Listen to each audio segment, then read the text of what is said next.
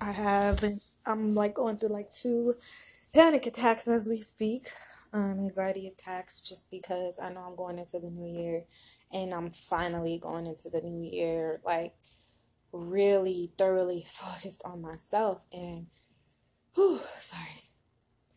it's like scary, but I'm excited because I know I'm always held back so much because I've been afraid to outshine people.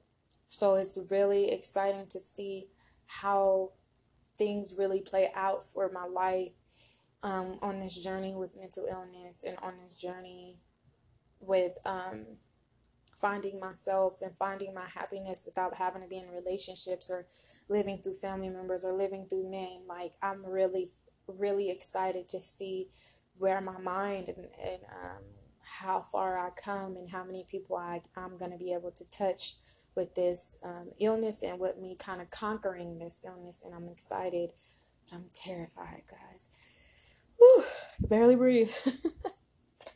I just thought I would share with you that sometimes anxiety doesn't have to necessarily mean that it's a bad thing. Sometimes it's a good form of anxiety, and we just can't help our overwhelmed feelings, you know. And I'm just so overwhelmed with the humbleness that I've had and I've grown into as a woman and as a person, and just being able to see toxic things, toxic people, toxic routines, and just respect myself enough to just eliminate myself out of it, and not deal with people who I don't want to deal with, and not drink or hang out or party, because that's all we do in our 20s. But that's just never been my get down.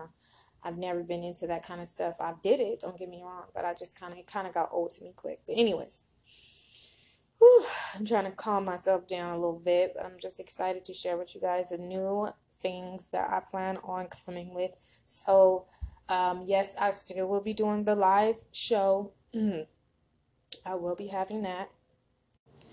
Yes, I will be creating a Twitter. I will be creating a Facebook page. And yes, I will be creating a Podbean as well. So just look out for those things. Yes, it'll be a little bit more into 2019. I'd say close to March is when I'll have everything up and running.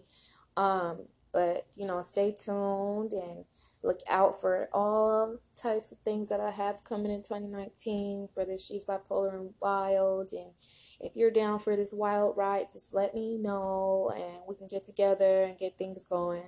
I'm based out of California, for people that are listening that are in California. So if you ever want to get together just for like a support group, or just, you know, for coffee, or just to vent, I'm here. No, I am not a doctor.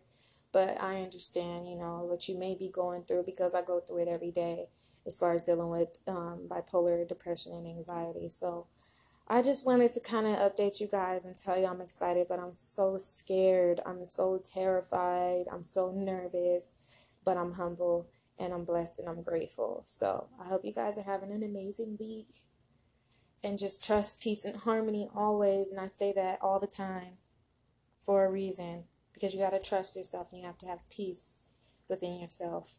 You have to have that harmony within yourself. I don't say it just to try to be cool for a slogan. Just remember to trust yourself with everything that you do. Remember that if nobody told you they loved you, that I love you. And I hope you have a good day. Well, night. Talk to you guys later.